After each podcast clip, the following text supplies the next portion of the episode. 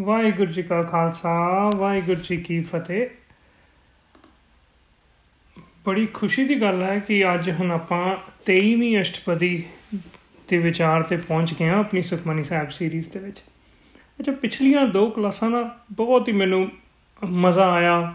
ਜਿੱਦਾਂ ਆਪਾਂ ਗੁਰੂ ਪਾਤਸ਼ਾਹ ਦੀ ਗੱਲ ਸਮਝੀ, ਦੋ ਤੋਂ ਇੱਕ, ਕਿਦਾਂ ਕਿਦਾਂ ਸਾਰਾ ਕਨਸੈਪਟ ਪਿਛਲੇ ਥੋੜੀਆਂ ਅਸ਼ਟਪਦੀਆਂ 'ਚ ਇਕੱਠਾ ਹੋ ਰਿਹਾ ਸੀ, ਜੁੜ ਰਿਹਾ ਸੀ। ਤੇ ਤੁਹਾਡੀਆਂ ਡਿਸਕਸ਼ਨ ਸੁਣ ਕੇ ਵੀ ਮੈਨੂੰ ਬਹੁਤ ਅੱਛਾ ਲੱਗਾ ਕਿੰਨਾ ਟਾਈਮ ਆਪਾਂ ਸਪੈਂਡ ਕੀਤਾ ਕੱਲ ਐਸੇ ਵਿਸ਼ੇ ਦੇ ਉੱਤੇ, ਕਿਉਂਕਿ ਆਪਣੇ ਆਪ ਦੇ ਵਿੱਚ ਇੱਕ ਨਵਾਂ ਕਨਸੈਪਟ ਸੀ ਇਹਨੂੰ ਸਮਝਣ 'ਚ ਟਾਈਮ ਲੱਗਦਾ। ਸੋ ਜਦੋਂ ਵੀ ਤੁਹਾਨੂੰ ਮੌਕਾ ਲੱਗੇ ਨਾ 21ਵੀਂ 22ਵੀਂ ਅਸ਼ਟਪਦੀ ਨੂੰ ਦੁਬਾਰਾ ਸੁਣੋ ਭਾਵੇਂ ਥੋੜਾ ਜਿਹਾ ਹੋਰ ਟਾਈਮ ਲਗਾ ਕੇ ਜਿਨ੍ਹਾਂ ਜਿਨ੍ਹਾਂ ਨੂੰ ਸਮਝ ਨਹੀਂ ਆਏ ਜਿਨ੍ਹਾਂ ਜਿਨ੍ਹਾਂ ਨੂੰ ਹਜੇ ਵੀ ਡਾਊਟਸ ਨੇ ਮਨ ਦੇ ਵਿੱਚ, ਬੜਾ ਕੁਝ ਉਹਦੇ 'ਚ ਆਪਾਂ ਡਿਸਕਸ ਕੀਤਾ। ਤੇ ਜਿਨ੍ਹਾਂ ਜਿਨ੍ਹਾਂ ਨੂੰ ਆ ਗਈ ਆ, ਉਹ ਹੁਣ ਅੱਜ ਦੀ ਫਿਰ ਹੁਣ 23ਵੀਂ ਅਸ਼ਟਪਦੀ ਤੁਹਾਨੂੰ ਬਿਲਕੁਲ ਹੀ ਆਸਾਨ ਲੱਗਣੀ ਆ ਹੁਣ ਲੱਗਣਾ ਵੀ ਜਿੱਦਾਂ ਗੁਰੂ ਪਾਸ਼ਾ ਹੁਣ ਰੈਪ ਅਪ ਕਰ ਰਹੇ ਨੇ ਸਾਰਾ ਕੁਝ ਕਿਉਂਕਿ ਇੱਕ ਹੀ ਹੋਰ ਰਹਿ ਗਈ ਬਸ ਪਿੱਛੇ ਅਸ਼ਟਪਦੀ। ਸੋ ਆਓ ਇੱਕ ਵਾਰੀ ਉਚਾਰਨ ਪੱਖੋਂ ਅੱਜ ਦਾ ਸ਼ਲੋਕ ਜਿਹੜਾ, ਉਹ ਸਮਝੀ ਸਲੋਕ, ਗਿਆਨ ਅੰਜਨ ਗੁਰ ਦਿਆ, ਅਗਿਆਨ ਅੰਧੇਰ ਬਿਨਾਸ਼ ਹਰ ਕਿਰਪਾ ਤੇ ਸੰਤ ਭੇਟਿਆ, ਨਾਨਕ ਮਨ ਪ੍ਰਗਾਸ। ਸਿੰਪਲ ਮੀਨਿੰਗਸ ਗਿਆਨ, ਅੰਜਨ। ਅੰਜਨ ਦਾ ਮਤਲਬ ਹੁੰਦਾ ਹੈ ਸੁਰਮਾ।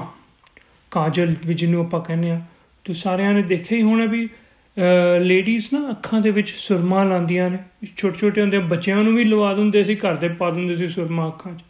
ਇਹ ਐਸੇ ਤਰੀਕੇ ਕਈ ਰਿਲੀਜੀਅਨਸ ਦੇ ਵਿੱਚ, ਖਾਸ ਕਰ ਮੁਸਲਿਮਸ ਜਿਹੜੇ ਨੇ, ਉਹ ਵੀ ਅੱਖਾਂ ਦੇ ਵਿੱਚ ਸੁਰਮਾ ਪਾਣਾ ਬੜੀ ਅੱਛੀ ਗੱਲ ਸਮਝਦੇ ਨੇ, ਲਗਾਉਂਦੇ ਨੇ।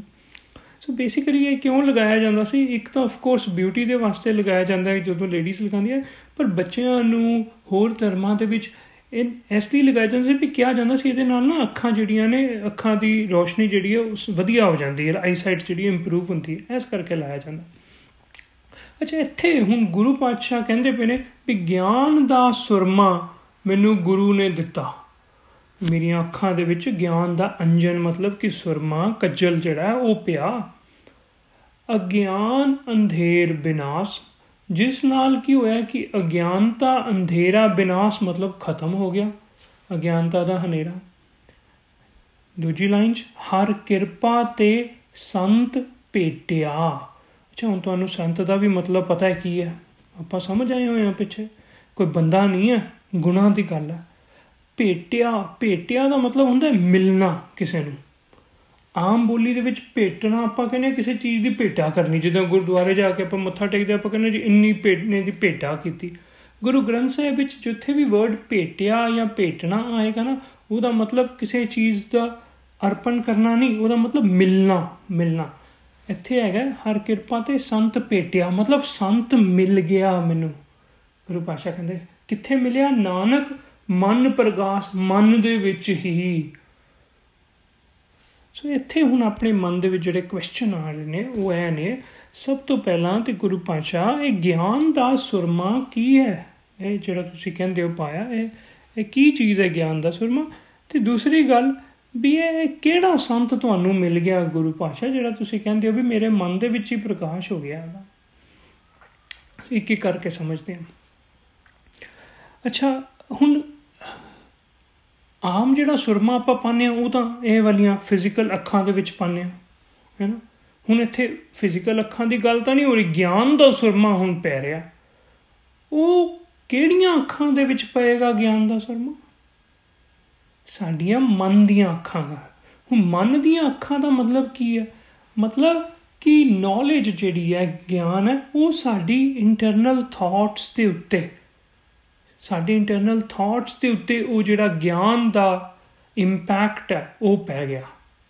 ਜੋ ਨੌਲੇਜ ਆਪਾਂ ਹੁਣ ਕਿੰਨੀ ਅਸ਼ਟਪਦੀਆਂ ਤੋਂ ਆਪਾਂ ਸੁਣਦੇ ਆ ਰਹੇ ਹਾਂ, ਸਮਝਦੇ ਆ ਰਹੇ ਹਾਂ, ਗੁਰੂ ਪਾਸ਼ਾ ਕਹਿੰਦੇ, ਹੁਣ ਇੰਨੀਆਂ ਗੱਲਾਂ ਮੈਂ ਤੈਨੂੰ ਸਮਝਾਤੀਆਂ, ਇਹ ਵੀ ਦੱਸਤਾ ਨਾਮ ਕੀ ਹੈ, ਇਹ ਵੀ ਦੱਸਤਾ ਗੁਰੂ ਕੀ ਹੈ, ਸਤਿਗੁਰੂ ਕੀ ਹੈ, ਰੱਬ ਜੀ ਕੀ ਨੇ, ਕਿਵੇਂ ਉਹਨਾਂ ਨੂੰ ਅਸੀਂ ਪਾਣਾ ਸਾਰੀਆਂ ਗੱਲਾਂ ਸਮਝਾਤੀਆਂ, ਕਿੰਨਾ ਨੌਲੇਜ ਕਿੰਨਾ ਗਿਆਨ ਤਾਂ ਦੇਤਾ ਗੁਰੂ ਪਾਸ਼ਾ ਬਸ ਹੁਣ ਜਦੋਂ ਇਹ ਗਿਆਨ ਅੰਦਰ ਸਮਾ ਗਿਆ, ਸਾਡੇ ਮਨ ਦੀਆਂ ਅੱਖਾਂ ਖੁੱਲ ਦੇਗਾ ਸਾਡੀਆਂ। ਅੰਦਰੋਂ ਸਾਡਾ ਪਰਸਪੈਕਟਿਵ ਹੀ ਚੇਂਜ ਹੋ ਜਾਏਗਾ ਇਸ ਚੀਜ਼ ਨੂੰ ਕਹਿੰਦੇ ਨੇ ਗਿਆਨ ਦਾ ਸਰਮਾ ਪੈਣਾ। ਸੋ ਅੰਦਰਲੀਆਂ ਅੱਖਾਂ 'ਚ ਪੈਣਾ। ਇਗਨੋਰੈਂਸ ਦੂਰ ਹੋ ਜਾਏਗੀ ਸਾਡੀ। ਨੌਲੇਜ ਵਿਜ਼ਡਮ ਆ ਜਾਏਗੀ ਤੇ ਦੂਰ ਕੀ ਹੋ ਜਾਏਗਾ? ਇਗਨੋਰੈਂਸ ਹੁਣ ਨਾ ਮੈਨੂੰ ਅੱਜ ਹੀ ਮੇਰੇ ਚਾਚਾ ਜੀ ਇੱਕ ਸਟੋਰੀ ਸੁਣਾ ਰਹੇ ਸੀ ਵੀ ਜਦੋਂ ਕਹਿੰਦੇ ਸਿਆਣੇ ਬੰਦੇ ਗੱਲ ਕਰਦੇ ਨੇ ਨਾ, ਉਹ ਕਦੀ ਕਦੀ ਉਹ ਵਰਡਸ ਕੁਝ ਹੋਰ ਕਹਿੰਦੇ ਨੇ, ਪਰ ਜੇ ਬੰਦੇ ਨੂੰ, ਆਮ ਬੰਦੇ ਨੂੰ ਸਮਝ ਨਾ ਆਏ ਤੇ ਬੰਦਾ ਭਲੇਖਾ ਖਾ ਜਾਂਦਾ, ਉਹਨਾਂ ਦੀ ਗੱਲ ਨਹੀਂ ਸਮਝ ਪਾਉਂਦਾ। ਤੇ ਦੱਸਦੇ ਪਏ ਸੀ ਇੱਕ ਸਟੋਰੀ ਮੈਨੂੰ ਕਹਿੰਦੇ ਵੀ ਇੱਕ ਨਾ ਬੰਦੇ ਦਾ ਬਿਜ਼ਨਸ ਬੜਾ ਡਾਊਨ ਹੋ ਗਿਆ ਤੇ ਉਹਨੂੰ ਸਮਝ ਨਾ ਆਏ ਵੀ ਕੀ ਕਰਾਂ ਤੇ ਉਹ ਨਾ ਕਿਸੇ ਇਦਾਂ ਜਿੱਦਾਂ ਇਹ ਕਹਾਣੀ ਬਣਾਈ ਹੋਈ ਹੈ ਅਸਲੀ ਨਹੀਂ ਹੈ ਵੀ ਉਹ ਕਿਸੇ ਸੰਤ ਬਾਬੇ ਕੋਲ ਗਿਆ, ਮਹਾਪੁਰਖ ਉਹਨੂੰ ਕਹਿੰਦਾ, ਵੀ ਦੱਸੋ ਜੀ ਮੇਰਾ ਤੇ ਕੰਮ ਬੜਾ ਡਾਊਨ ਹੋ ਗਿਆ। ਤੇ ਉਹਨੇ ਕਿਹਾ ਵੀ ਕੀ ਕਰਦਾ, ਤੂੰ ਕਿਵੇਂ ਕਰਦਾ? ਖੈਰ ਉਹਨਾਂ ਨੇ ਦੱਸਿਆ ਅਗੋਂ, ਕਹਿੰਦੇ ਐਦਾਂ ਹੈ ਵੀ ਜੇ ਆਪਣਾ ਕੰਮ ਤੂੰ ਸਹੀ ਕਰਨਾ ਨਾ, ਤੇ ਕਾਕਾ ਛਾਵੇਂ ਛਾਵੇਂ ਆਇਆ ਕਰ ਤੇ ਛਾਵੇਂ ਛਾਵੇਂ ਚਲਾ ਜਾਇਆ ਕਰ। ਅੱਛਾ, ਉਹ ਉਹ ਸੁਣ ਕੇ ਆ ਗਿਆ ਹੁਣ ਮਹਾਪੁਰਖਾਂ ਦਾ ਉਪਦੇਸ਼ ਤੇ ਆ ਕੇ ਨਾ ਉਹਨੇ ਕਿਹਾ, ਯਾਰ ਛਾਵੇਂ ਛਾਵੇਂ, ਆਵਾਂ ਛਾਵੇਂ। ਜਿਸ ਦਿਨ ਤਾਂ ਕਹਿੰਦਾ ਬਦਲ ਬੁੱਦਲ ਨੇ ਧੁੱਪ ਨਹੀਂ ਨਿਕਲਿਆ, ਉਸ ਦਿਨ ਤਾਂ ਠੀਕ ਹੈ, ਮੈਂ ਆ ਜਾਾਂਗਾ ਆਪਣੀ ਦੁਕਾਨ ਤੇ, ਚਲਾ ਜਾਾਂਗਾ ਬਿਜ਼ਨਸ ਤੇ ਤੇ ਆ ਜਾ। ਉਹਨੇ ਕੀ ਕੀਤਾ, ਆਪਣੇ ਘਰ ਤੋਂ ਲੈ ਕੇ ਨਾ ਉਹ ਉਹ ਆਪਣੀ ਦੁਕਾਨ ਤੱਕ, ਉਹਨੇ ਕਿਹਾ ਵੀ ਇਹ ਹੁਣ ਮੈਨੂੰ ਕਹਿੰਦੇ ਸੀ, ਛਾਵੇਂ ਛਾਵੇਂ, ਆਣਾ, ਜਾਣਾ ਉਹਨੇ ਕਿਹਾ, ਮੈਂ ਛਤਰੀ ਲੈ ਕੇ ਜਾਇਆ ਕਰਨਾ, ਰੋਜ਼ ਹੀ। ਉਹ ਰੋਜ਼ ਹੀ ਛਤਰੀ ਲੈ ਕੇ ਤੁਰ ਜਾ ਕਰੇ, ਛਤਰੀ ਲੈ ਕੇ ਆ ਜਾ। ਦੋ ਕੁ ਮਹੀਨੇ ਕਰਦਾ ਰਿਹਾ ਇਦਾਂ ਬਿਜ਼ਨਸ ਉਹਦਾ ਇੰਪਰੂਵ ਹੀ ਨਹੀਂ ਹੋਇਆ, ਉਹ ਉਦਾਂ ਦਾ ਉਦਾਂ ਹੀ ਥੱਲੇ। ਉਹ ਫੇਰ ਗਿਆ ਮਹਾਂਪੁਰਖਾਂ ਕੋ ਬਾਬਾ ਜੀ ਕੋ ਕਹਿੰਦਾ, ਤੁਸੀਂ ਮੈਨੂੰ ਕਿਹਾ ਸੀ ਵੀ ਛਾਵੇਂ ਛਾਵੇਂ ਆਇਆ ਕਰਦੇ, ਛਾਵੇਂ ਛਾਵੇਂ। ਕਹਿੰਦੇ, ਤੂੰ ਕੀ ਕੀਤਾ? ਕਹਿੰਦਾ, ਮੈਂ ਛਤਰੀ ਲੈ ਲਈ ਉਸ ਦਿਨ ਦੀ। ਕਹਿੰਦਾ, ਜਿਸ ਦਿਨ ਧੁੱਪ ਹੁੰਦੀ, ਮੈਂ ਛਤਰੀ ਲੈ ਕੇ ਜਾਣਾ ਛਤਰੀ ਲੈ ਕੇ ਆਣਾ ਕੰਮ ਮੇਰਾ ਫੇਰ ਨਹੀਂ ਵਧਿਆ। ਉਹ ਕਹਿੰਦੇ ਨਲੈਕਾ ਉਹਦਾ ਮਤਲਬ ਐ ਸੀ ਵੀ ਨੇਰੇ ਨੇਰੇ ਜਾ ਤੇ ਨੇਰੇ ਨੇਰੇ ਆ। ਮਤਲਬ ਸੂਰਜ ਨਿਕਲਣ ਤੋਂ ਪਹਿਲਾਂ ਕੰਮ ਤੇ ਚੱਲ ਜਾ ਤੇ ਨੇਰਾ ਪੈਣ ਤੇ ਸੂਰਜ ਜਦੋਂ ਡੁੱਬ ਜੇ ਉਸ ਤੋਂ ਬਾਅਦ ਆ ਮਤਲਬ ਕਿ ਮਿਹਨਤ ਕਰ, ਖੂਬ ਜ਼ੋਰ ਲਗਾ ਆਪਣੀ ਕੰਮ ਦੇ ਉੱਤੇ ਤੇ ਤੇਰਾ ਕੰਮ ਚੱਲ ਪੇਗਾ ਸੋ ਕਹਿਣਾ ਦੇ ਉਹਨੇ ਐ ਸੀ ਵੀ ਮਿਹਨਤ ਕਰ, ਪਰ ਉਹ ਕਹਿਣ ਦਾ ਤਰੀਕਾ ਹੀ ਸੀ ਉਹਨਾਂ ਦਾ, ਵੀ ਛਾਵੇਂ ਛਾਵੇਂ ਆ ਤੇ ਛਾਵੇਂ। ਸੋ ਕਹਿਣ ਦਾ ਮਤਲਬ ਕਿ ਸਿਆਣੇ ਕਦੀ ਕਦੀ ਗੱਲਾਂ ਇਦਾਂ ਦੀਆਂ ਕਰਦੇ, ਉਹ ਵਰਡਸ ਡਿਫਰੈਂਟ ਜੇ ਯੂਜ਼ ਕਰਦੇ ਨੇ। ਸੋ ਆਮ ਬੋਲੀ ਦੇ ਵਿੱਚ ਇੱਕ ਇੱਕ ਕਹਾਣੀਆਂ ਬਣੀਆਂ ਹੋਈਆਂ। ਤੁਸੀਂ ਕਦੀ ਆਪਣੇ ਪੇਰੈਂਟਸ ਨੂੰ ਪੁੱਛੋਗੇ, ਉਹਨਾਂ ਨੇ ਬੜਿਆਂ ਨੇ ਸੁਣੀਆਂ ਹੋਣੀਆਂ ਇਦਾਂ ਦੀਆਂ ਕਹਾਣੀਆਂ। ਖੈਰ ਐਨੀਵੇ ਸੋ ਗਿਆਨ ਅੰਜਨ ਜਦੋਂ ਗੁਰੂ ਸਾਹਿਬ ਵਰਡ ਯੂਜ਼ ਕਰਦੇ ਨਾ ਵੀ ਗਿਆਨ ਦਾ ਸੁਰਮਾ ਸੁਣਨ ਚ ਬੜਾ ਅਜੀਬ ਜਿਹਾ ਲੱਗਦਾ ਵੀ ਕਿਹੜਾ ਸੁਰਮਾ ਗੁਰੂ ਪਾਸ਼ਾ ਕੀ ਗੱਲਾਂ ਕਰਦੇ ਤੇ ਉਹ ਫਿਰ ਉਹਨੂੰ ਸਮਝਣਾ ਇਦਾਂ ਹੈ ਵੀ ਨੌਲੇਜ ਜਦੋਂ ਸਾਡੇ ਅੰਦਰ ਸਮਾ ਜਾਏਗੀ ਮੇਰੇ ਮਨ ਦੀਆਂ ਅੱਖਾਂ ਖੋਲ ਦੇਗੀ, ਮੇਰਾ ਪਰਸਪੈਕਟਿਵ ਚੇਂਜ ਕਰ ਦੇਗੀ। ਇਹ ਤਾਂ ਹੋ ਗਿਆ ਗਿਆਨ ਅੰਜਨ। ਅੱਛਾ, ਹੁਣ ਸਮਝੀਏ ਵੀ ਹਰ ਕਿਰਪਾ ਤੇ ਸੰਤ ਭੇਟਿਆ। ਅੱਛਾ ਉਹਨੇ ਸੰਤ ਕਿਹੜਾ ਮਿਲਿਆ ਗੁਰੂ ਪਾਤਸ਼ਾਹ ਨੂੰ, ਜਿਹੜਾ ਕਹਿੰਦੇ ਨੇ ਵੀ ਮੈਨੂੰ ਤਾਂ ਰੱਬ ਦੀ ਮਿਹਰ ਨਾਲ ਸੰਤ ਮਿਲ ਗਿਆ ਮੇਰੇ ਅੰਦਰ ਹੀ। ਤੁਸੀਂ ਜਾਣਦੇ ਹੀ ਹੋ, ਆਪਾਂ ਸਮਝ ਆਏ ਹੋਏ ਆ ਵੀ ਸੰਤ ਵੀ ਕੌਣ ਹੈ। ਮਤਲਬ ਕਿ ਅੰਦਰ ਹੀ ਜਿਹੜੇ ਗੁਣ ਗੁਣ ਪੈਦਾ ਹੋ ਗਏ ਨਾ, ਕੋਈ ਬੰਦਾ ਨਹੀਂ ਹੈ, ਬਿਰਤੀ ਹੈ ਸੰਤ। ਇੱਕ ਸਟੇਟ ਆਫ ਮਾਈਂਡ ਹੈ। ਕਹਿੰਦੇ ਮੇਰੀ ਉਹ ਸਟੇਟ ਆਫ ਮਾਈਂਡ ਆ ਗਈ, ਮੈਨੂੰ ਅੰਦਰ ਹੀ ਅੰਦਰ ਆਪਣੇ ਜਿਹੜੇ ਚੰਗੇ ਗੁਣ ਨੇ, ਉਹ ਮੇਰੇ ਅੰਦਰ ਪ੍ਰਕਾਸ਼ ਹੋ ਗਿਆ ਹਨ ਖਿੜ ਕੇ, ਕਿਉਂਕਿ ਮੈਂ ਗਿਆਨ ਲਈ ਜਾ ਰਿਹਾ ਸੀ, ਲਈ ਜਾ ਰਿਹਾ ਸੀ, ਉਹਦੇ ਨਾਲ ਹੁਣ ਮੇਰੇ ਗੁਣ, ਗਿਆਨ ਹੀ ਜਿਹੜਾ ਉਹ ਹੁਣ ਗੁਣ ਬਣ ਗਿਆ। ਇਹ ਇਹ ਚੀਜ਼ ਨੂੰ ਆਪਾਂ ਪਹਿਲਾਂ ਵੀ ਸਮਝ ਆਇਆ ਵੀ ਗਿਆਨ ਨੇ ਅੱਗੇ ਚੱਲ ਕੇ ਗੁਣ ਬਣਨਾ। ਜੇ ਕਿਸੇ ਵੀ ਗੁਣ ਨੂੰ ਤੁਸੀਂ, ਮੰਨ ਲਓ ਹੁਣ ਜਿੱਦਾਂ ਮੈਂ ਗੱਲ ਕੀਤੀ ਸੀ ਕਿ ਕੋਈ ਬੰਦਾ ਇੰਜੀਨੀਅਰਿੰਗ ਕਰਦਾ ਜਾਂ ਡਾਕਟਰੀ ਕਰਦਾ ਜਾਂ ਲਾਅ ਕਰਦਾ, ਉਹ ਬੇਸਿਕਲੀ ਕੀ ਕਰਦਾ ਜਦੋਂ ਪੜਦਾ ਕੋਈ ਕੋਈ ਐਲਐਲਬੀ ਕਰਨ ਗਿਆ ਤੇ ਉਹ ਕੀ ਕਰਦਾ? ਉਹ ਗਿਆਨ ਲੈਣ ਗਿਆ ਕਾਲਜ ਦੇ ਵਿੱਚ। ਉਹ ਕਹਿੰਦਾ, ਤੂੰ ਕੀ ਕਰਦਾ? ਮੈਂ ਕਹਿੰਦਾ, ਜੀ, ਮੈਂ ਬੈਚਲਰਸ ਕਰਦਾ ਪਿਆ ਲਾਅ ਦੀ ਜਾਂ ਡਾਕਟਰੀ ਦੀ ਜੋ ਉਹਨੇ ਗਿਆਨ ਲਿੱਤਾ।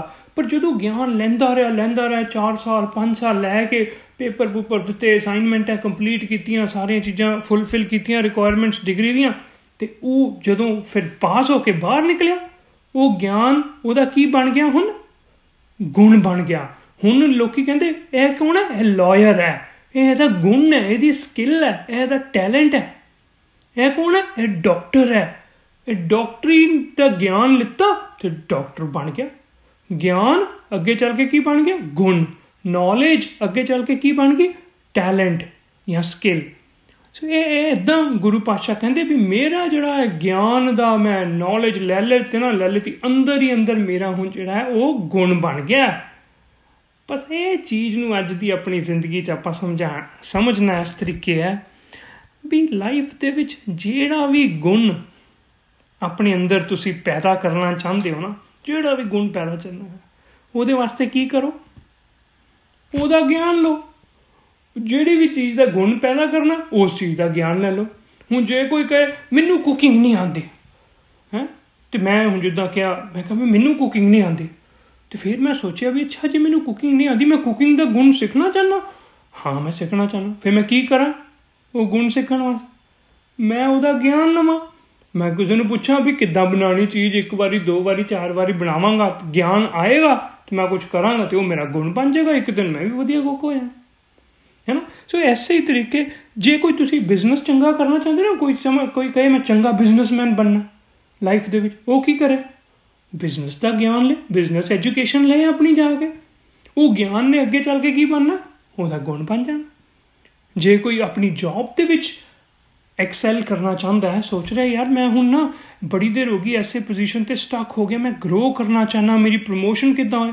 ਅੱਛਾ, ਜਿਹੜੀ ਚੀਜ਼, ਜਿਹੜੀ ਪ੍ਰੋਮੋਸ਼ਨ ਤੁਸੀਂ ਚਾਹੁੰਦੇ ਹੋ ਨਾ, ਜਿਹੜੀ ਪੋਸਟ ਤੇ ਜਾਣਾ ਚਾਹੁੰਦੇ ਹੋ, ਉਸ ਪੋਸਟ ਦਾ, ਉਸ ਜੌਬ ਦਾ ਨੌਲੇਜ ਲੈਣੀ ਸ਼ੁਰੂ ਕਰ ਦਿਓ। ਉਦਾਂ ਦੀ ਨੌਲੇਜ ਲਓਗੇ, ਉਹੀ ਸਕਿੱਲਸ ਤੁਹਾਡੇ ਅੰਦਰ ਆ ਜਾਣਗੇ। ਬਸ ਉਹ ਸਕਿੱਲਸ ਆ ਗਏ ਜਦੋਂ ਅੰਦਰ, ਉਹ ਪੋਸਟ ਆਪਣੇ ਆਪ ਤੁਹਾਡੇ ਕੋਲ ਆ ਜਾਣੀ ਸੋ ਇਹ ਚੀਜ਼ਾਂ ਨੂੰ ਅਸੀਂ ਆਪਣੀ ਲਾਈਫ ਦੇ ਵਿੱਚ ਇਦਾਂ ਸਿੱਖਣਾ ਵੀ, ਜਿਹੜਾ ਵੀ ਗੁਣ ਜ਼ਿੰਦਗੀ ਚ ਅਪਣਾਉਣਾ ਚਾਹੁੰਦੇ ਆ, ਉਹਦਾ ਅਸੀਂ ਗਿਆਨ ਲਈਏ। ਗਿਆਨ ਨਹੀਂ ਅੱਗੇ ਚੱਲ ਕੇ ਗੁਣ ਬਣ ਜਾਣਾ ਹੈ। ਇੱਥੇ ਹੀ ਸਮਾਪਤੀ ਹੈ ਜੀ ਅੱਜ ਅੱਜ ਦੀ ਆਪਣੀ। ਤੇ ਬਸ ਹੁਣ ਇੱਕ ਲਾਸਟ ਅਸ਼ਪਦੀ ਰਹਿ ਗਈ ਆ, ਤੇ ਉਹ ਕੱਲ ਕਰਾਂਗੇ ਤੇ ਦੇਖਾਂਗੇ ਕਿੱਦਾਂ ਸਾਰਾ ਕੁਝ ਸਮਰਾਈਜ਼ ਹੋ ਜਾਏਗਾ। ਵਾਹਿਗੁਰੂ ਜੀ ਕਾ ਖਾਲਸਾ ਵਾਹਿਗੁਰੂ ਜੀ ਕੀ ਫਤਿਹ।